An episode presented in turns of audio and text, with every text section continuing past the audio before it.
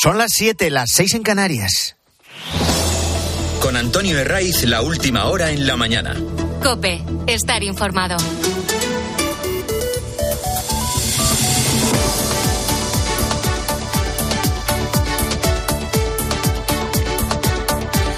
Muy buenos días, es 10 eh, de diciembre, esto es la mañana del fin de semana de Cope, nos gusta madrugar contigo, en un domingo que para muchos va a suponer el final de un largo puente. Eh, queda todavía mucho día por delante y sobre todo con buen tiempo.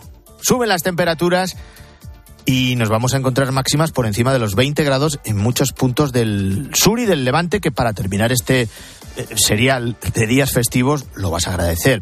Cuidado eso sí con las nieblas. Eh, nieblas esta hora en puntos de la Comunidad de Madrid y de las provincias de Cuenca y de Guadalajara que siempre le añaden un peligro más a la carretera. Hoy va a llover, donde casi siempre, en el oeste de Galicia y en zonas del Cantábrico. Vamos despidiendo el año y antes de estrenar el calendario de 2024, el gobierno quiere dar un nuevo impulso a la ley de amnistía que el PSOE pactó con Esquerra y amplió después con Carlas Puigdemont. Es una auténtica prioridad en este comienzo de legislatura para que lo olvidemos cuanto antes, lo de la amnistía. Pedro Sánchez sabe de la frágil memoria de los españoles y lo viene explotando con especial destreza desde que entró en Moncloa. Desde aquel no pactaré jamás con Podemos porque no podría dormir por las noches, atraeré a Puigdemont a España para que cumpla con la justicia. Y yo me comprometo hoy y aquí a traerlo de vuelta a España y que rinda cuentas ante la justicia española. Y puestos a ser justos, Sánchez va a traer a España a Puigdemont. Eso sí, no va a venir con las esposas puestas. Ni será juzgado en el Supremo. Ni terminará en la cárcel. Como su gran rival político Uriol Junqueras.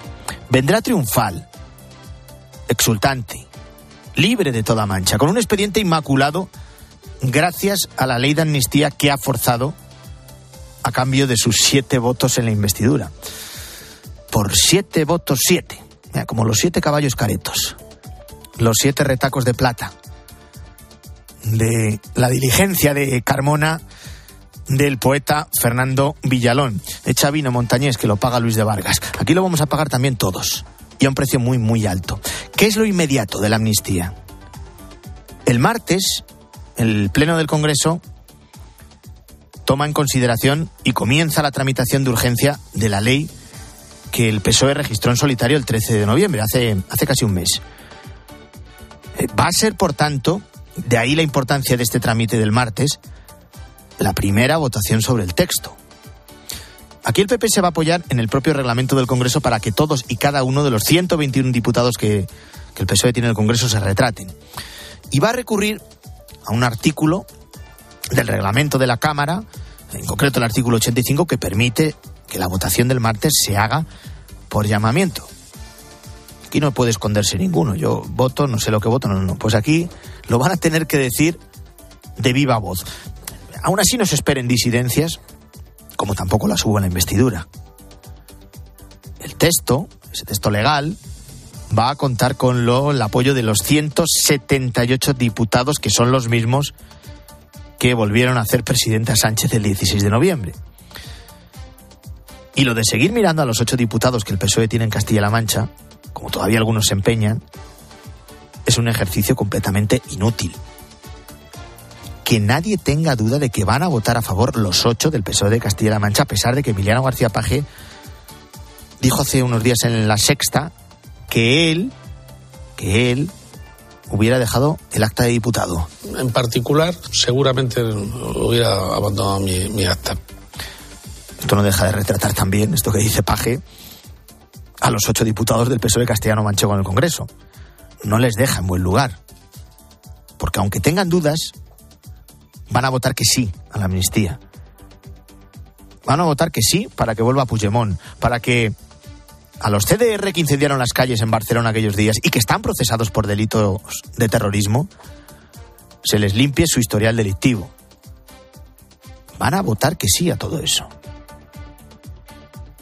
este martes en el Pleno del Congreso y en el resto de momentos en los que tengan que dar su sí a la tramitación de la ley de amnistía. ¿Por qué? Bueno, le llaman disciplina de grupo, disciplina de partido.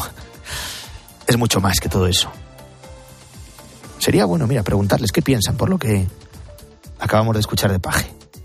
Ahí hay exalcaldes socialistas, como la alcaldesa de Toledo, exalcaldesa, el de Albacete o el de Guadalajara, que tras perder el bastón de mando en sus ciudades buscaron refugio en el Congreso. Y lo hicieron atendiendo a las batacazuelas municipales y autonómicas del 28 de mayo. Ellos, mirando las encuestas de aquellos días, pensaban que iban a pasar cuatro años en la oposición, eh, limitándose a votar eh, en contra de la ultraderecha, como grandes defensores de, de no sé qué. Y no, ahora les toca retratarse. Y ninguno va a votar en contra. Porque entre aparecer como un apestado en el seno del PSOE o seguir cobrando un sueldo, que nadie tenga duda de que van a optar por lo segundo. Así que todo el PSOE en bloque, aun con ese llamamiento de viva voz uno a uno, votará que sí. Y lo único que va a conseguir el PP es que luego se lo puedan reprochar a esos diputados en sus diferentes eh, territorios. El PSOE tiene prisa, mucho más el fugado Puigdemont, y por eso la tramitación como proposición de ley que evita que se tenga que solicitar informes preceptivos, como el del Consejo General del Poder Judicial, que seguro dilatarían la tramitación. ¿Qué va a hacer el Senado? Está claro que va a votar en contra porque el PSOE, el PP tiene mayoría absoluta en la Cámara Alta, pero poco más. No pueden bloquear la tramitación. Dilatarla, sí, es lo único. Y en todo caso, la ley volverá al Congreso, se aprobará, Puigdemont regresará victorioso a España y como es marca de la casa, un escándalo le sucede otro mayor que hace olvidar al anterior y el siguiente capítulo, el siguiente capítulo será el referéndum de autodeterminación. ¿En qué confía el PP para tumbar la ley? En Europa. Tiene la mirada puesta en el Tribunal de Justicia de la Unión, fundamentalmente en una cuestión que te acabo de contar y que determinó que las conversaciones entre Sánchez y los separatistas se alargaran más de la cuenta. Numerosos juristas han apuntado a que este Tribunal Europeo no va a permitir que la ley de amnistía perdone a los CDR encausados por delitos de terrorismo. Y ahí van a ir encaminadas las cuestiones perjudiciales. Al margen de lo de la amnistía, la noticia de este domingo, y es de última hora, te la avanzábamos a las seis y media, sigue en el servicio de trenes 48 horas después del descarrilamiento de un tren en Madrid. Renfe ha confirmado que ya está restablecido la circulación entre las estaciones de Chamartín y Atocha por el túnel de Recoletos. Ha sido la tercera incidencia de este tipo en las últimas dos semanas que ha afectado a cientos, a miles de viajeros como Raúl. La verdad es que esto es una vergüenza y en pleno puente. Yo tenía que llegar a mi casa y me envían a un pueblo al sur de Madrid que ni conozco para coger el tren que me lleva a Extremadura. La verdad es que cada día funciona peor. Restablecido el servicio, la pregunta es, ¿va a ser la última incidencia? Y viendo los antecedentes, no podemos ser optimistas. Según datos de la Consejería de Transportes de la Comunidad de Madrid, solo en lo que llevamos de año se han registrado más de 700 incidencias en las cercanías de Madrid, afectando de media cada día a 300.000 personas. Por las razones de estas averías, por los motivos, en COPE se lo hemos preguntado a los maquinistas y a los trabajadores de Renfe. Cuentan a COPE que estas averías se veían venir. Primero, por falta de mantenimiento. Dicen que no hay ni personal ni medio suficiente. Segundo, las incidencias son fruto de la falta de inversión. Y luego hay una, una razón que no afecta a las, a las vías de cercanías, porque los trenes de larga distancia van por otras vías y es ese tercer motivo que se está realizando sobre la marcha sin la previsión suficiente de la adaptación de los trenes de otras compañías como Wigo o Irio, que al margen de Renfe están operando en España. Rafa Escudero es portavoz del sindicato ferroviario un problema grandísimo con el mantenimiento preventivo de la infraestructura y de los trenes. No hay personal suficiente, no hay repuestos suficientes para poder hacer bien nuestro trabajo y la infraestructura se va deteriorando, sobre todo después de muchos años en los que todas las inversiones se han destinado a la alta velocidad y la red convencional ha estado abandonada. Nos encantaría contarte la versión del Ministerio de Transportes, pero no te la podemos ofrecer. El siempre veloz, siempre locuaz Oscar Puente que es el ministro de Transportes, esta vez calla. Bueno, ha tenido suficiente con bloquear en las redes sociales a todo aquel que osa a cuestionar lo que está pasando. Estaba entretenido ayer, Oscar Puentes. En el mismo día bloqueó al alcalde de Madrid, Martínez Almeida, a su concejal de movilidad, Borja Caravante, y a la cuenta del PP de Madrid. Todo cuando le exigían una reunión. El que sí ha hablado, porque le han preguntado, ha sido el ministro para todo, Félix Bolaños. Y atentos a la excusa con alguna frecuencia en todas las redes ferroviarias en España y fuera de España se producen algún incidente. Lo importante es investigar, conocer bien por qué ha ocurrido y, por tanto, salvar que no ocurra en el futuro y poner los medios que sean necesarios para que no ocurra. Le voy a hablar de falta de financiación en el cercanías. Le voy a decir cuál era la financiación que tenía prevista el gobierno del Partido Popular en cercanías en Madrid. Cero. Con alguna frecuencia. Algún incidente. Cosa de poco. No me digan que no es un maestro del quiebro Félix Bolaños. Llevan cinco años en el gobierno. La degradación del servicio del ferrocarril en España es continua. La sufren a diario miles de viajeros. Pero la culpa es del Partido Popular que no invierte. Claro, no se ha atrevido a mencionar a Isabel Díaz Ayuso, le habría gustado. Aún sabiendo que la Comunidad de Madrid no tiene competencias. Dice que el PP no invierte. De momento nos quedamos con lo bueno. Restablecido el servicio entre Atocha y Chamartín en Madrid por el túnel de Recoletos. Hasta la siguiente avería. Vamos con más noticias. Titulares con Luis Calabor.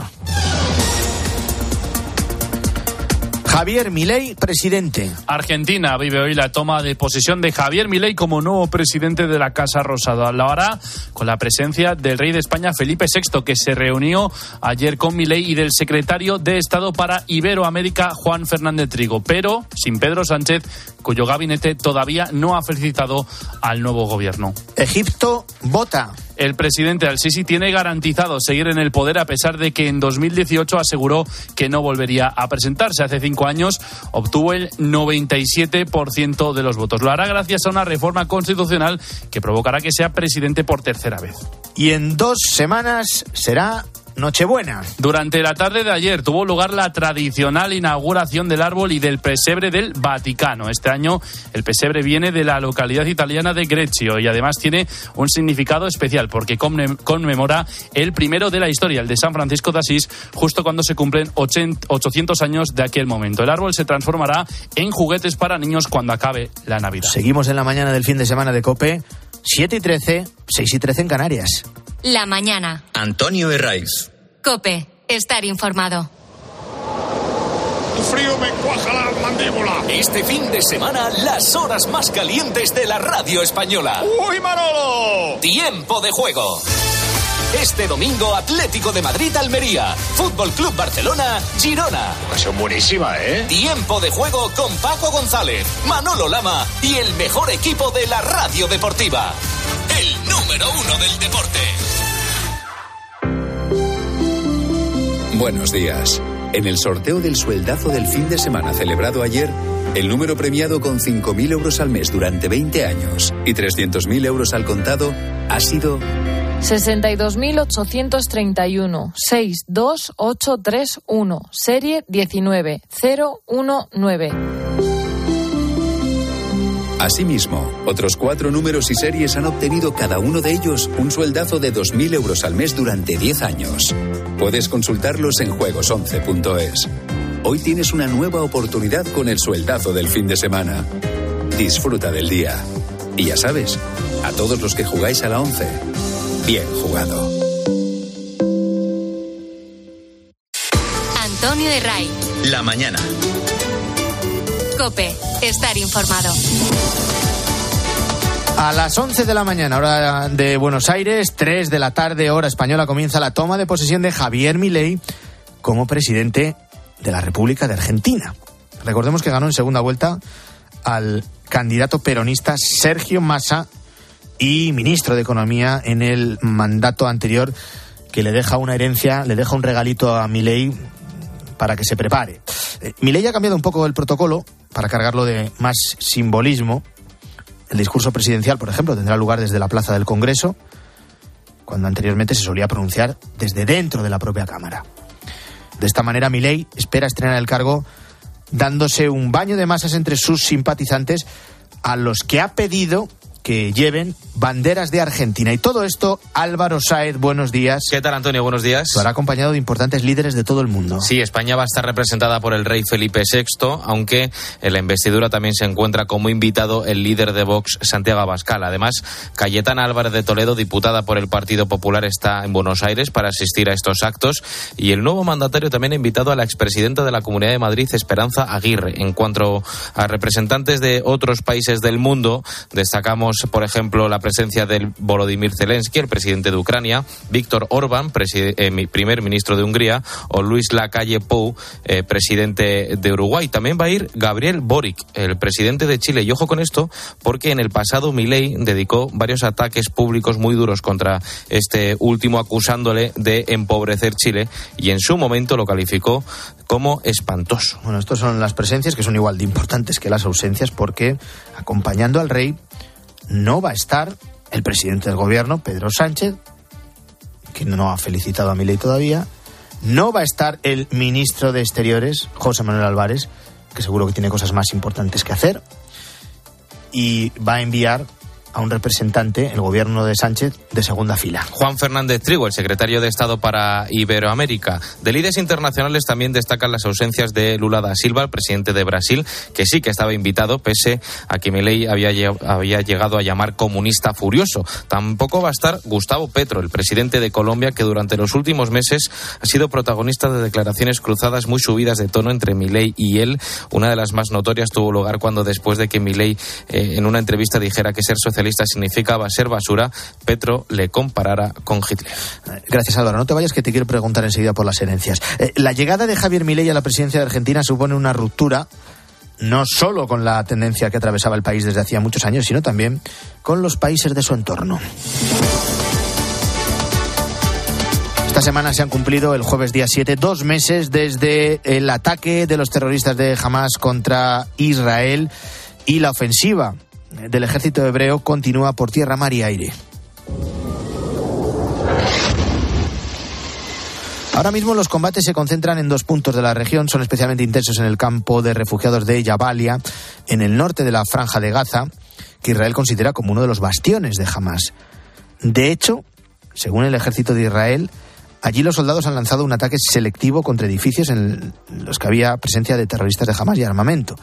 Y también el fuego israelí se enfoca a la ciudad de Yan Yunis, eh, la segunda más grande de toda la franja.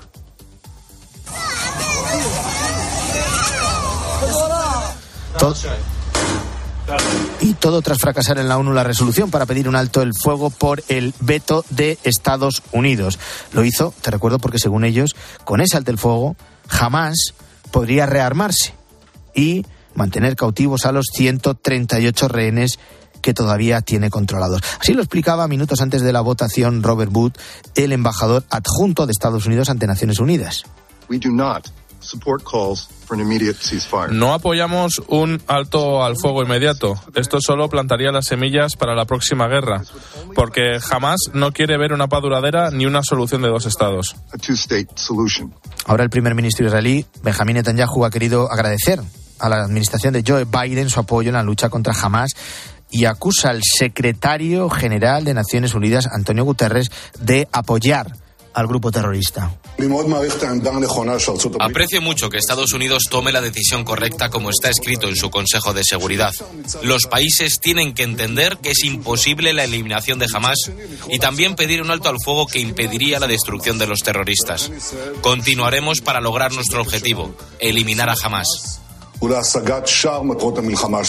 Desde el estallido del conflicto el 7 de octubre, según el Ministerio de Sanidad de Palestina, en Gaza han muerto 17.700 personas, aunque se estima que hay miles de personas bajo los escombros, mientras que el número de heridos supera los 48.000.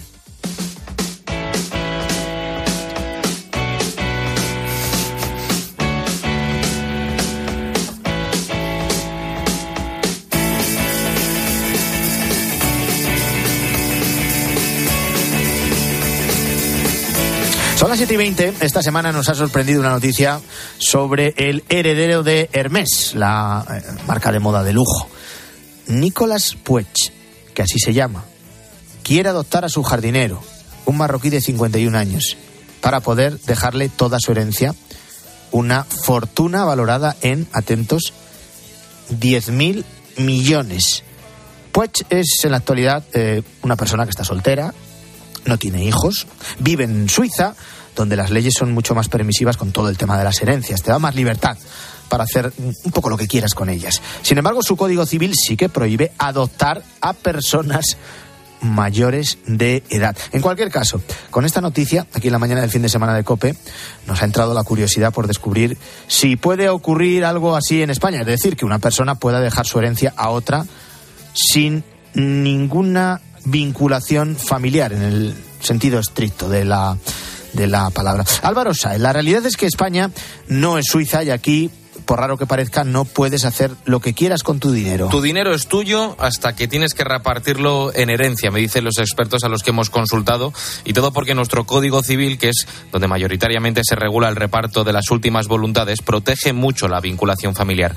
Ahora explicamos bien todos esos pormenores, alguna que otra curiosidad más, pero a la pregunta de si puede el heredero de Hermes, si viviera en España, dejar toda su fortuna a su jardinero, el marroquí de 51 años, aquí en España la respuesta es que depende de dónde viva. Para que se le pudiera dejar toda la herencia, previamente tendría que haber desheredado a sus herederos forzosos. Lo que sí se podría en España perfectamente es, si el, el dueño de Hermes viviera en Navarra, tiene libertad absoluta para testar, con lo cual se lo podría dejar a quien quiera. Pero dejando a Navarra eh, al margen, y en Aragón también, por cierto, lo que sucede es que eh, el dueño de Hermes solamente podría dejar a favor de su jardinero, como hemos visto anteriormente, la libre disposición. Me lo cuenta Manuel Hernández, que es abogado experto en herencias en Vilches Abogados. Como escuchas, en Navarra y en Aragón, si mueres ahí, sí que puedes disponer de tu herencia como quieras. Ahí el Código Civil no aplica, tienen lo que se llaman fueros especiales, pero en el resto de España no. Y este letrado, Manuel Hernández, deslizaba un término muy importante en el reparto de herencias en España. Y ese término es el de heredero forzoso. Los herederos forzosos son, si tengo hijos los hijos, si no tengo hijos pero tengo nietos, los nietos, si no tengo hijos ni nietos y resulta que tengo padres, los ascendientes, es decir, que el concepto de herederos forzosos sería si tengo descendientes, los descendientes, si tengo ascendientes, los ascendientes. Y si tengo cónyuge, también estaría incluido como herederos forzosos.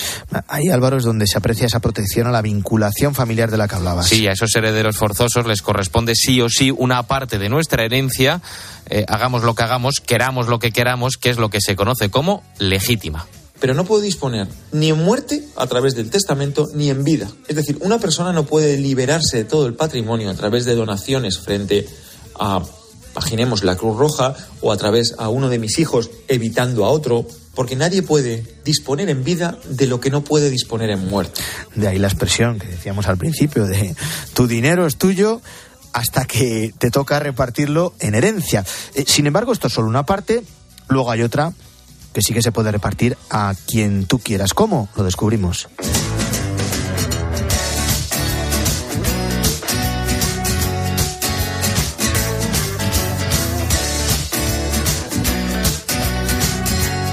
El heredero de Hermès, Nicolas Puech, que vive en Suiza, quiere adoptar a su jardinero, un marroquí de 51 años, para dejarle toda su herencia cuando él muera. Estamos hablando de 10.000 millones de euros.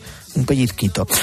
Algo que no deja de ser curioso, pero que depende de dónde vivas, se antoja complicado. De hecho, en España, como estamos aquí analizando la mañana del fin de semana de COPE, no se podría hacer. Solo podrás dejar a quien tú quieras, como nos cuenta Manuel Hernández, abogado experto en reparto de herencias, una parte de tu legado. A mi vecina del quinto, al camarero del bar de enfrente, a la, Cruz, a la Cruz Roja, a una entidad, a una. lo puedo dejar a quien yo quiera. Pero la parte que está bloqueada a los herederos forzosos, es decir, lo que llamamos la legítima, eso no se puede dejar a esas personas terceras o esas personas ajenas a la familia. Es lo que se denomina, Álvaro, la libre disposición. Eso es, todo lo que por ley no tiene por qué ir a tus herederos forzosos va a quien tú quieras, aunque también con limitaciones. Porque, por ejemplo, tú, Antonio, nos has contado esta herencia curiosa de, Hermes que, que, se lo quiere dejar todo a su jardinero. Yo te traigo otra, la de Karl Lagerfeld, que es, eh, atento, eh, se lo quiere dejar todo a su perro. Y escuchen esto, un felino de melena abundante con cuenta propia en Instagram y cientos de seguidores podría pasar de ser el acompañante fiel de Carla Gerfield al heredero de su fortuna tras su muerte. Tras la muerte de Bueno, el, el perro del diseñador alemán tiene cuenta propia de Instagram y aunque sea una anécdota, esto no es un caso único. Nos cuentan los expertos que estas consultas de querer dejar tu herencia a un animal, a tu mascota, son cada vez más habituales y esto es una consecuencia de ese proceso de humanización de los animales en los que estamos inmersos desde hace años. Hay gente pato. Como dices, más allá de la anécdota, ¿se puede o no se puede? No se puede establecer dentro de un testamento, el notario no lo recogería jamás, una libre disposición, es decir, disponer en la parte libre de la herencia a favor de un animal. Lo que sí hemos visto en otras ocasiones, por ejemplo, es que yo hago un legado con la obligación, con la obligación de hacer de mantener a, tu perro, mantener a tu gato eh, en tales circunstancias, en tales condiciones, y a ese efecto asigna X dinero. No se puede en sentido estricto. Ahora bien, hay trucos legales, como escuchamos al experto, para permitir que ese animal, al que tanto quieres, no le falte de nada. Disponer de tu herencia en España, que es un deporte de riesgo, hay una serie de personas a las que sí o sí les tienes que dejar parte de tu legado, quieras o no. Ahora bien, existe la figura de la desheredación. Eh, des Sí, lo he dicho bien, ¿no? Desheredación. Bien. Bueno, ahora bien, tiene que estar muy justificado y solo está previsto para casos extremos. Uno en el testamento tiene que establecer que esa persona que tú quieres desheredar, mi hijo, mi nieto, mi padre, ha intentado atentar contra mi vida, me ha negado alimentos, me ha maltratado de obra o palabra. El siempre complicado tema de las herencias que hemos abordado en la mañana del fin de semana de COPE, después de conocer que el heredero de Hermès, de la firma de moda, Nicolás Puig, pues quiere dejar su fortuna de más de 10.000 millones de euros a su jardinero. Antonio de Ray. La mañana. Escuchas Cope. Y recuerda, la mejor experiencia y el mejor sonido solo los encuentras en cope.es y en la aplicación móvil. Descárgatela. Lo tiene el hippie y el banquero, la vecina y el portero, el que es muy bailón y el que trae el cotillón. Es un extra de ilusión. El 1 de enero, cupón extra de Navidad de la 11, con 80 premios de 400.000 euros. Por solo 10 euros, cupón extra de Navidad de la 11. En Navidad, todos tenemos un extra de ilusión. ¿Lo tienes tú? A todos los que jugáis a la 11, bien jugado. Juega responsablemente y solo si eres mayor de edad. Hazte ahora de legalitas y siente el poder de contar con un abogado siempre que lo necesites. Llama gratis al 900-100-605 o entra en legalitas.com. Descubre el auténtico tesoro de la dehesa de los Pedroches, el jamón de bellota 100% ibérico con denominación de origen protegida. ¿Sabías que cada pieza lleva un precinto y contraetiqueta que garantizan su origen? Sin estos signos no es un auténtico jamón de los Pedroches. Elige calidad, elige autenticidad. Jamón de bellota 100% ibérico, denominación de origen protegida a los Pedroches. Europa invierte en las zonas rurales, Unión Europea, Fondo Europeo Agrícola de Desarrollo Rural, Junta de Andalucía, Gobierno de España. Es listo. Es rápido. Busca. Y tiene mucho olfato. Y su compañero rubio. ¿Qué compañero? Le echa una buena mano. Ya sabe que yo trabajo solo. Chuck Norris. A ti también, Chucho, no puedes asustarme. El perro sargento. El domingo, a las 9 menos cuarto de la noche, en 13. Lo hemos visto mil veces. Tu cuerpo te da un susto y de repente todo cambia. Volvemos a casa caminando. Pero si vamos a tardar el doble. ¿Y qué? ¿Y si no esperamos al susto para vivir como queremos vivir? Mejor así. Asisa, empresa colaboradora de Teatro Real cerca de ti. Oye, ¿tú también tienes algo que contar? Hola, Alberto. Muy buena, Carmen. A las 10 de la mañana, en la hora de los fósforos, nos encanta pasarlo bien contigo. Tenía pues una entrevista de trabajo en Madrid, total, que ya me montó en el AVE. Le mando un mensaje a mi novio, que era de Zaragoza, pues qué ganas de abrazarte, de Oh. que llegue mañana por fin vuelvo a verte, pasar el fin de juntos. Bueno, suena el teléfono y ahora me está llamando el director comercial de la otra empresa. Dices que creo que me has mandado un mensaje mensaje que no era para mí. De lunes a viernes desde las 6 de la mañana, Herrera en Cope. ¿Nos cuentas tu historia?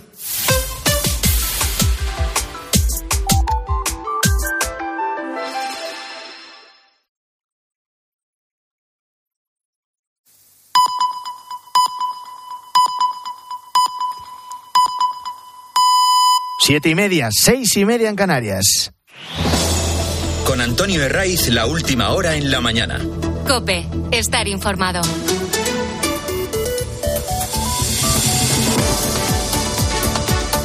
Muy buenos días, 10 de diciembre, que en la mañana del fin de semana de Cope nos lleva hasta las ocho y media. En este último día del puente de la Inmaculada hay mucha gente que ha aprovechado para ir a numerosos destinos en España, también fuera. Igual te ha dado por pasar unos días en Lisboa, no está nada mal, o en Francia. También los hay que han tenido viajes transoceánicos, por ejemplo Argentina. Hoy es un día muy importante para este país hispanoamericano.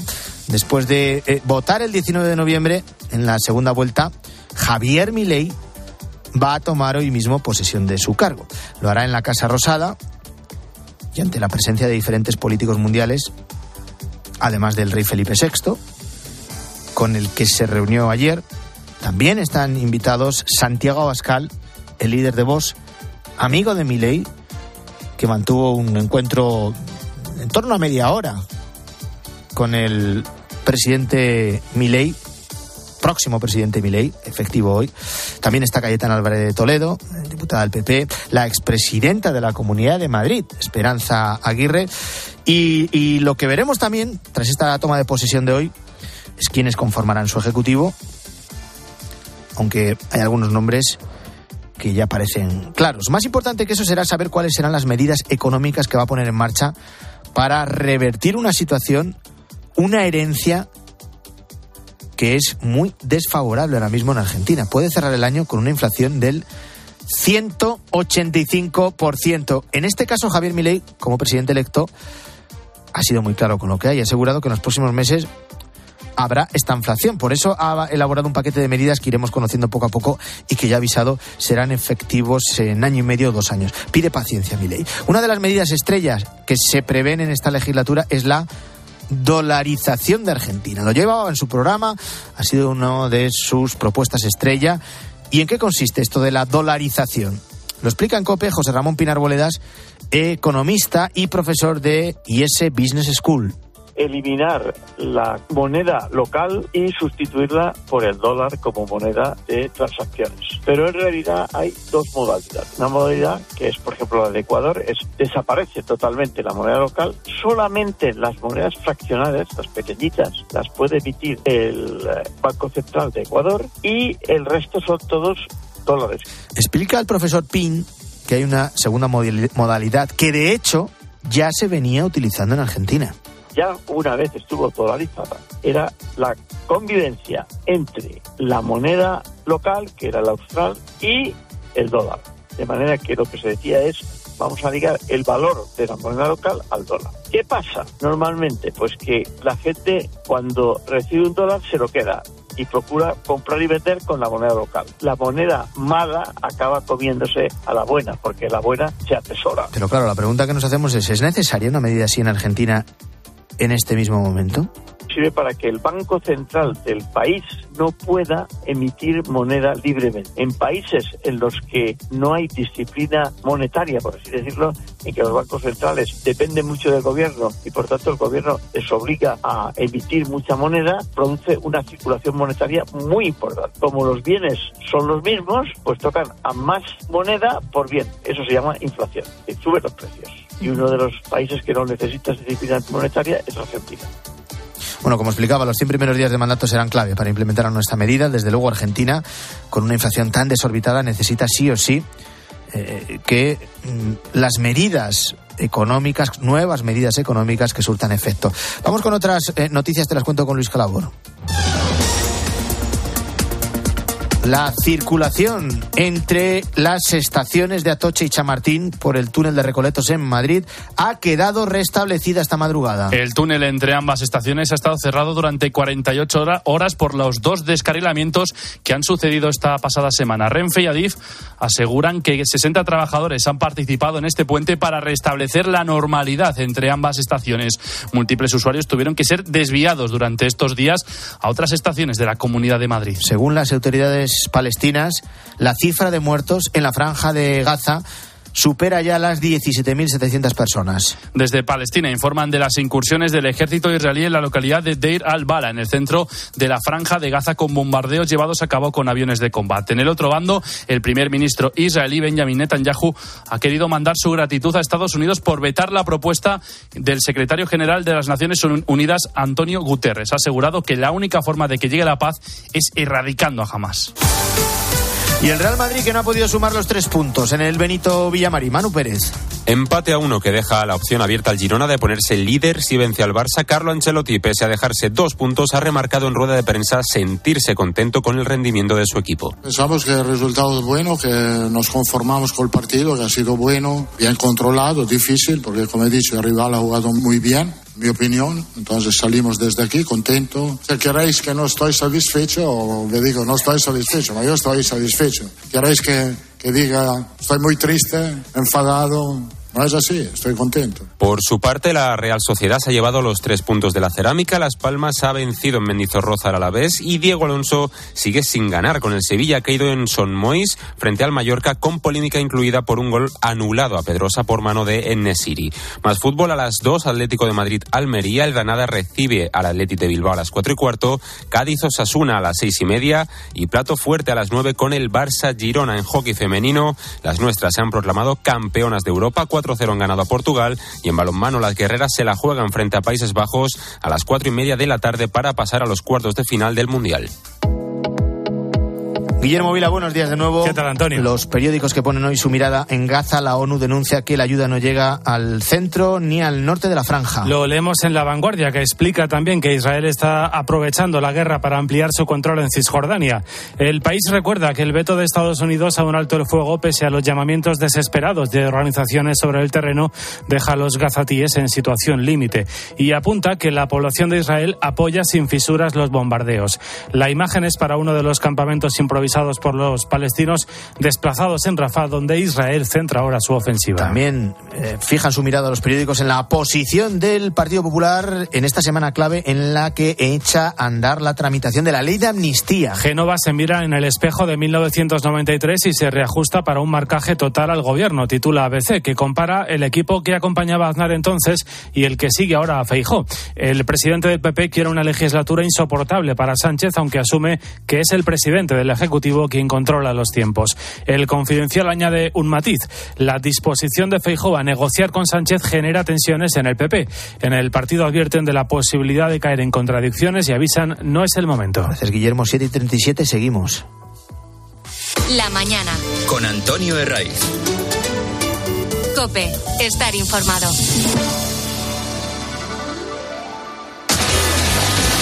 Es listo. Es rápido. Busca. Y tiene mucho olfato. Y su compañero rubio. ¿Qué compañero? Le echa una buena mano. Ya sabe que yo trabajo solo. Chuck Norris. A ti también, Chucho, no puedes asustarme. El perro sargento. El domingo, a las nueve menos cuarto de la noche, en 13. Hemos reforzado los activos culturales urbanos mejorando su infraestructura y accesibilidad. Ahora Maracena trabaja por impulsar la cultura como motor de desarrollo económico, con nuevos activos y equipamientos. Los fondos europeos permiten una mayor cohesión social. Ayuntamiento de Maracena, Fondos FEDER, una manera de hacer Europa.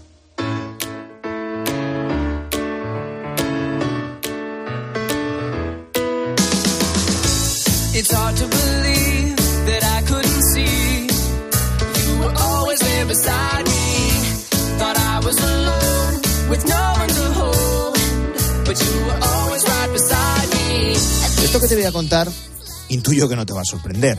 Los alumnos españoles de cuarto de la ESO de hace 15 años sabían más que los de ahora. De hecho, en los últimos siete años los chicos de 15 años han perdido conocimientos en todas las materias. Son algunas de las conclusiones del demoledor informe PISA que hemos conocido esta semana. Eh, lo elabora cada tres años la Organización para la Cooperación y el Desarrollo Económico y evalúa unos eh, 690.000 estudiantes en representación de los 29 millones de estudiantes de 15 años en las escuelas de los 81 países eh, participantes. Lo vamos a seguir desglosando con Guillermo Vila. Guillermo. Sí, Antonio, en España participaron en el informe de 2022 unos 30.800 estudiantes en 966 colegios. Los datos en nuestro país son malos en todas las materias, pero especialmente en matemáticas, donde se han registrado los peores resultados de la historia.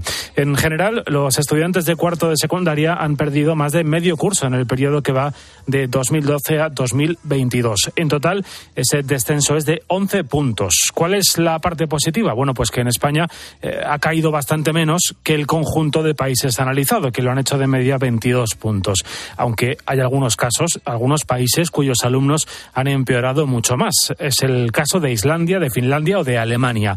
Precisamente a esa comparativa se acogen desde el gobierno José Manuel Bar, secretario de Estado de Educación. No hay autocomplacencia, pero sí hay una constatación de una realidad, y es la de que nuestro sistema es un sistema fuerte, resiliente, y que lo ha demostrado cuando efectivamente hemos tenido una caída, esa caída ha sido muy inferior a las caídas que han tenido otros países de nuestro entorno. Por comunidades autónomas, Castilla y León, Asturias y Cantabria eh, son las regiones con mejores resultados. Cataluña sufre un notable descenso y los resultados también son malos en el País Vasco y en Andalucía. La Comunidad de Madrid, en cambio, Antonio, se recupera respecto al anterior informe. Lo cierto es que estamos hablando del primer informe PISA completo después de la pandemia y los efectos negativos de aquellos largos meses de encierro y de clases en remoto se siguen notando.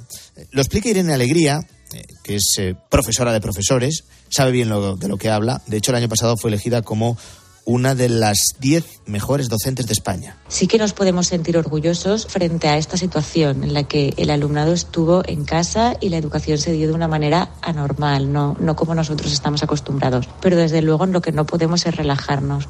El informe PISA tiene en cuenta lo que saben los alumnos de 15 años en matemáticas, en ciencias y en comprensión lectora. Eh, vamos a ir por materias, Guillermo. En cuanto a matemáticas, como decíamos antes, los datos son especialmente malos. Sí, la media española es de 473 puntos y la de la Unión Europea de 474. En la media estamos, pero en los últimos 10 años hemos caído esos 11 puntos en matemáticas, eh, casi a la par con alemanes y franceses y respecto a nuestros socios comunitarios solo por encima de Portugal e Italia.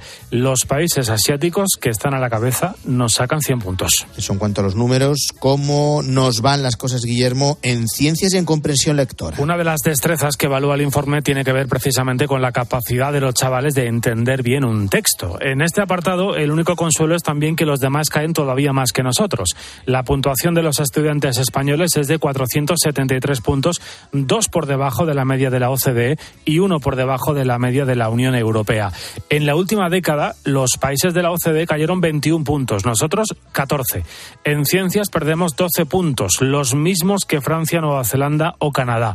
Aún así, este es precisamente Ciencias, el apartado en el que los chicos de nuestro país, los españoles, sacan la nota más alta, 485 puntos en la media justa de la OCDE, pero aún a 100 puntos de los países asiáticos.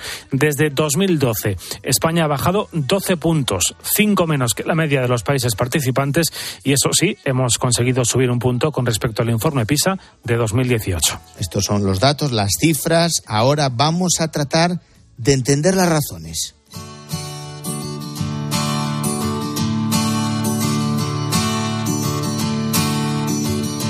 ¿Por qué se ha producido este descenso generalizado? Ya hemos hablado de cómo ha influido la pandemia en la velocidad de aprendizaje de toda una generación, pero hay más razones. Entre ellas, el fracaso de la excesiva utilización de las pantallas. De hecho, un 33% de los adolescentes reconoce que se distraen con las pantallas en el aula. También que los padres nos implicamos cada vez menos en el aprendizaje de nuestros hijos. Y todo ello sumado a una pérdida de la excelencia y de la exigencia del propio sistema educativo. Claudia Lázaro pertenece a la Sociedad Española de Profesores de Matemáticas. De luego, si seguimos trabajando de esta manera, el alumnado no estará motivado, el alumnado estará inmerso en su mundo, en sus pantallas, en sus problemas y no se estará dando respuesta a lo que nos pide el sistema educativo español y desde luego seguiremos bajando en estos resultados. Así que no nos podemos encantar. No conviene no relajarse, es la opinión unánime de los especialistas, eh, porque este descenso en el conocimiento de los estudiantes influye luego en sus posibilidades para encontrar empleo. Y precisamente este fenómeno lo analizaba esta semana en Herrera en Cope Jack Ignaut. Él es economista, autor del libro La paradoja del beneficio. Está afincado en Barcelona y trabaja en la Universidad Pompeu Fabra. Precisamente eh, señalaba cómo en la universidad cada vez es más evidente que los alumnos llegan al primer curso con menos capacidades, con menos conocimiento. Y entre los factores que lo explican, apuntaba este especialista a la influencia no demasiado positiva de las redes sociales. Yo creo que tenemos que pensar y otra vez ahí yo creo que los, los, eh, las empresas digitales tienen algo que ver porque yo creo que también hay el, el tema de la adicción a, a, las redes y que, el, que los chicos están todo el rato con, digamos, la adicción, ¿no? Como para, para usar las redes que, que les, les quita el, el enfoque para, para enfocarse en aprender algo para, para, para profundizar un, un, un problema mm. y dices, mira, me siento, voy a intentar resolverlo.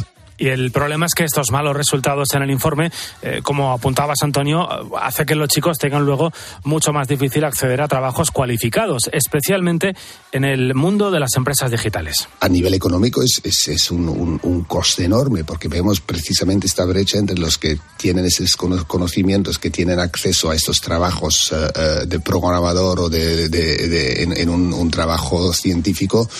Esto no, no te da el acceso si no tienes esos conocimientos. Uh -huh.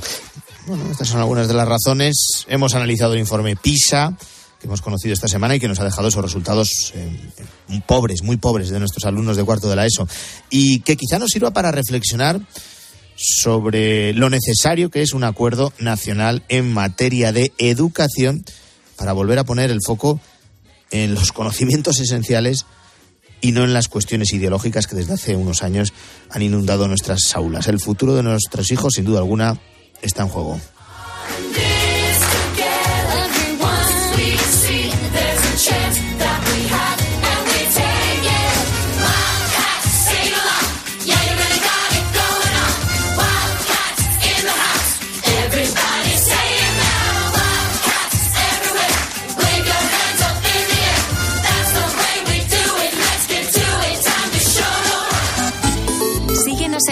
Arroba cope y en facebook.com barra cope.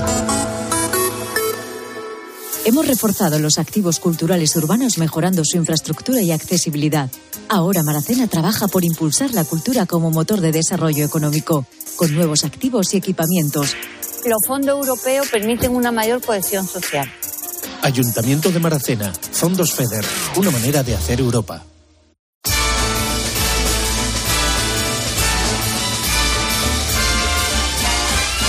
It's the most wonderful time of the year. With the kids jingle belling and everyone telling you be of good cheer. It's the most wonderful time of the year. Estamos justo a dos semanas para el día de Nochebuena. Este puente ha sido el ideal, bueno, está siendo el ideal para montar el Belén, colocar el árbol son días que la mayoría habéis podido reservar para vuestro ratito de ocio. Hay una alternativa que es más propia de la primavera, sí, del verano también, pero que no para ni mucho menos en otoño ni tampoco en invierno. Y es de lo que te vamos a hablar. Supone una experiencia para los que lo prueban y repiten y les da igual la época del año. Te hablo del Camino de Santiago. Son las 6 de la mañana y ponemos rumbo a Galicia. Nos vamos a hacer el Camino de Santiago. Pero, sin mochila. Hace 20 o 30 años, los que íbamos al camino teníamos unas eh, mochilas. Sabemos, sí, en esta época y más en Galicia hace frío, hace viento, llueve.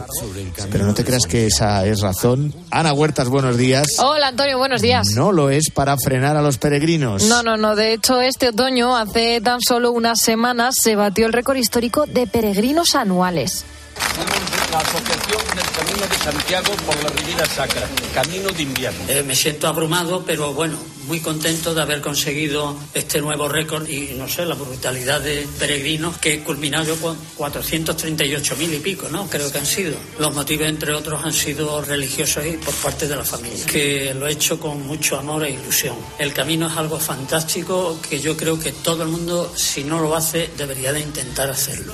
Y esta persona, la que acabamos de escuchar, es quien lo batió. Se llama José Manuel Borras Hidalgo, tiene 79 años y ha recorrido 1.250 kilómetros. Madre mía, se dice Casi pronto. nada. Sí, sí, sí, desde Andalucía hasta Galicia, fíjate, para convertirse en el peregrino número 438.308 de este año 2023.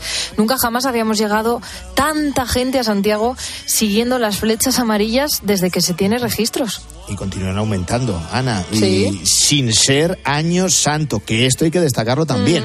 Aunque es cierto que hay gente eh, pues que no se anima a hacer el camino con este tiempo, con, con el frío, con el- la lluvia, con el viento, que es lo más normal en esta época del año, y que piensan que lo van a disfrutar más en mayo o pues, en junio, por ejemplo. Hay otras personas, en cambio, como eh, Silvana Crisóstomo o como su hermana Mónica, que encontraron la oportunidad de su vida en el momento más insospechado. Nosotras estamos en la puerta del Camino Portugués, en Tui. Nuestro albergue se llama Ideas Peregrinas y abrimos un 31 de diciembre del 2016 y todo fue porque en pleno fin de año aparecieron 12 peregrinos. Desde entonces, en esta época del año, siempre tenemos algún que otro caminante. No es algo muy habitual en esta época, pero alguno siempre se anima a hacer el camino. Fíjate, Antonio, sin esperarlo ni nada, ¿eh? O sea, que tuvieron suerte, ¿eh? Fíjate también, casualidades de la vida, Antonio, que dos amigos míos ahora mismo están haciendo también el Camino de Santiago. Son Santi y Gonzalo, tienen 27 años y escucha que nos cuen- cuentan desde dónde han empezado el camino y qué van a hacer nada más llegar a Santiago. El camino que estamos haciendo es el portugués. Eh, lo empezamos en, en Tui, que es frontera con, con Portugal, y actualmente llevamos 96 kilómetros. Nos queda una última etapa para, para llegar a Santiago. A Santiago de Compostela llegaremos mañana después de una etapa que nos queda de 26 kilómetros y lo primero que vamos a hacer nada más llegar es comernos un buen marisco que ya tenemos reservado. firmar la compostelana y comerse un buen marisco, siempre en ese orden. Eh, Santi además nos cuenta por qué han elegido diciembre para adentrarse en esta aventura peregrina.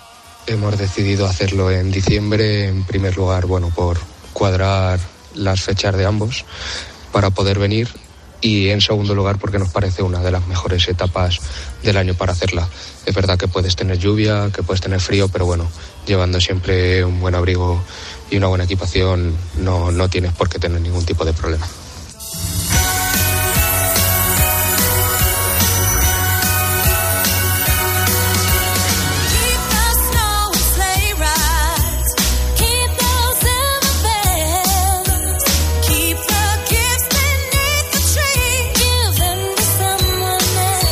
Bueno, sin ser año santo, lo estábamos diciendo, este 2023 se ha batido el récord histórico de peregrinos que han llegado a Santiago a través de alguno de los caminos. Tenemos el portugués, el inglés, el primitivo, el de invierno, el francés. Por cierto, que el francés este año celebra su 30 aniversario desde que se declaró Patrimonio de la Humanidad por la UNESCO. Repito, todo esto sin ser año santo, ¿eh? que están de celebración total por allí por el norte, Antonio. Cada vez más gente se anima a hacer el Camino de Santiago. Estamos hablando de que este año se ha batido el récord, pero es que también se batió el año pasado, en 2022, en el que sí seguíamos en Año Santo, que te recuerdo, duró dos temporadas debido al coronavirus. En 2022 se superó la barrera de los 438.000 peregrinos, siendo el 45% de ellos extranjeros. Vienen de, de todos los rincones del mundo. Los eh, más numerosos, italianos, alemanes, portugueses, también vienen desde Estados Unidos. De hecho, el año pasado fue la primera vez que los norteamericanos se situaron entre los países que más acudían a realizar esta peregrinación. Mm, Aunque en esta época del año, como nos confirma Silvana, la propietaria del albergue en el Camino Portugués, los que más se animan a pasar las Navidades de esta manera, ¿no? Recorriendo el camino, son gente española. Pues en esta época del año solemos tener dos tipos de peregrinos. Aquellos que vienen con amigos para celebrar de un modo distinto la Navidad y hay quien viene solo. Habitualmente es gente nacional, sobre todo en el- una noche del 24, gente pues que se anima a tener una Navidad un poco más íntima, pero es que al final el día 25 siempre arrancan con más gente porque bueno, pues siempre es un modo de, de unión. El camino al final lo que hace es eso, unir personas. Mm, Y mira Antonio, que Silvana además también nos contaba una anécdota y es que al final pues se ha convertido en tradición todo esto para un grupo de amigos. Tenemos un grupo de Mallorca que cada fin de año vienen aquí a celebrarlo. Y vienen porque el primer año a eso de las nueve y media de la noche necesitaban uvas. Y nos fuimos a buscarle uvas corriendo para que pudiesen celebrar las 12 campanadas con cada uva. Y desde entonces, todos los fines de año intentan venir y si no vienen, pues siempre estamos en contacto. Aparte del récord que te venimos contando con esos 438.000 peregrinos, más de esos 438.300, ha sido un año marcado por la normalidad. Silvana cuenta que es la primera temporada en la que han sentido que el coronavirus ha quedado por fin en la historia. Este año ha sido un récord en el Camino de Santiago, pero nosotros más que hablar de números hablaríamos de peregrinos. Ha vuelto el peregrino internacional y todas esas personas que se quedaron con ganas de camino, pues por toda esta pandemia. Eh, de hecho, para nosotras este año ha sido un año de celebración, dejando atrás pues esas normas y este año pues por fin fue el año de la normalidad. Eh, muchísimas más eh, visitas que, que otros años. Bueno, ya por último, Antonio, creo que está bien recordar a la gente pues las bondades de caminar porque tiene muchísimos beneficios para la salud. Por ejemplo, disminuye el estrés, acelera el metabolismo, disminuye también la presión arterial y el colesterol, muy importante. Podríamos seguir y no acabar, aumenta nuestra resistencia física. Además, si lo hacemos en grupo con más gente, bueno, nos acerca a las personas y hace que pasemos tiempo de calidad junto a ellas. De hecho, Gonzalo, que está haciendo el camino ahora mismo, nos habla de esto. Recomendaría a todo el mundo hacer el Camino de Santiago porque es una buena forma de pasar tiempo contigo mismo, es una buena forma de conocer a gente de todo el mundo, no solo de España, y también es una buena forma de estar en contacto con la naturaleza y hacer ejercicio físico. Así que no lo penséis, agendar una fecha y hacer el Camino de Santiago con vuestros seres queridos, amigos, o si lo queréis hacer solos, también es una buena opción. Y Silvana también nos anima a hacerlo ahora, en estas Os fechas animamos a venir a hacer el camino portugués en plenas navidades. De verdad, es una auténtica experiencia de celebración. Ir eh, sintiendo esta acogida que se siente tan especial en el camino es de verdad es Navidad. Casi diría que la Navidad se vive en el camino todo el año. Bueno, Ana, una manera diferente, ¿no? Mm, nos vamos a apuntar, Antonio, ¿qué te parece? Yo, vamos, eh, estoy deseando, es algo que tengo pendiente. Yo lo hice y... te lo recomiendo, ¿eh? Y lo del frío y lo de la lluvia, siempre hay eh, cuestiones que te puedes eh, eh, proteger del frío, de la lluvia. un buen pues, abrigo. Una, una cortavientos, lo que sea. Pero que cualquier fecha es buena para peregrinar hasta Santiago. Antonio de Ray. La mañana. Escuchas Cope. Y recuerda, la mejor experiencia y el mejor sonido solo los encuentras en cope.es y en la aplicación móvil. Descárgatela. Pero qué ricos están estos tomates. Son nuevos, se llaman mar azul. ¿Qué pasa? ¿Que se cultivan en el mar? Sí, hombre, como el mejillón. Que no, que son de Motril, de la empresa hortícola Guadalfeo. ¿Y por qué son azules? Porque tienen antocianinas. Muy sanos. Y ricos. Tomates mar azul, la mar de sanos, la mar de buenos. Fíjate bien en la persona que va en el coche de al lado. Ahora entrecierra un poco los ojos. ¿A qué tiene una luz especial? Eso es porque es un iluminado. Y claro, cuando ahorras hasta 300 euros al año en carburante y en tus facturas de luz y gas con los planes energías de Repsol, se te nota. ¿Y tú?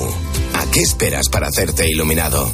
Contrata la luz con Repsol en el 950 52 50 y empieza a ahorrar. En Carglass creemos que todos los parabrisas merecen una segunda oportunidad, incluso los irreparables. Por eso tenemos contenedores en todos nuestros talleres para que puedan ser reciclados y así darles una segunda vida. Carglass cambia, Desde el corazón de la ribera del Duero, Bodegas Viña Pedrosa convierte la tinto fino en vinos de impresionante calidad y admirable regularidad. Con esfuerzo y dedicación, tras una rigurosa selección, su pasión por el terruño se refleja en grandes vinos y grandes añadas. Más de 50 países disfrutan de Viña Pedrosa con el sello inconfundible de los hermanos Pérez Pascuas. Viña Pedrosa, un selecto placer que no debe dejar de disfrutar. Esta temporada las suscripciones no volverán a ser lo mismo. Amazon Prime te trae Operación Triunfo, así como envíos rápidos y gratis. Todo por 4,99 euros al mes. Tengo que suscribirme ahora mismo. Entretenimiento en directo y envíos rápidos gratis. Todo por 4,99 euros al mes. Está en Prime, con restricciones geográficas. Consulta amazon.es barra Prime Terms. Esta Navidad, tu mirada se ha ganado los cheques regalo de General Óptica. Tienes hasta 100 euros de descuento en gafas graduadas, gafas de sol o lentillas. Y lo mejor, cuanto mayor es tu compra, mayor es tu descuento. Aprovechalo. General Óptica, tu mirada eres tú. Los goles de tu equipo solo se viven así en tiempo de juego.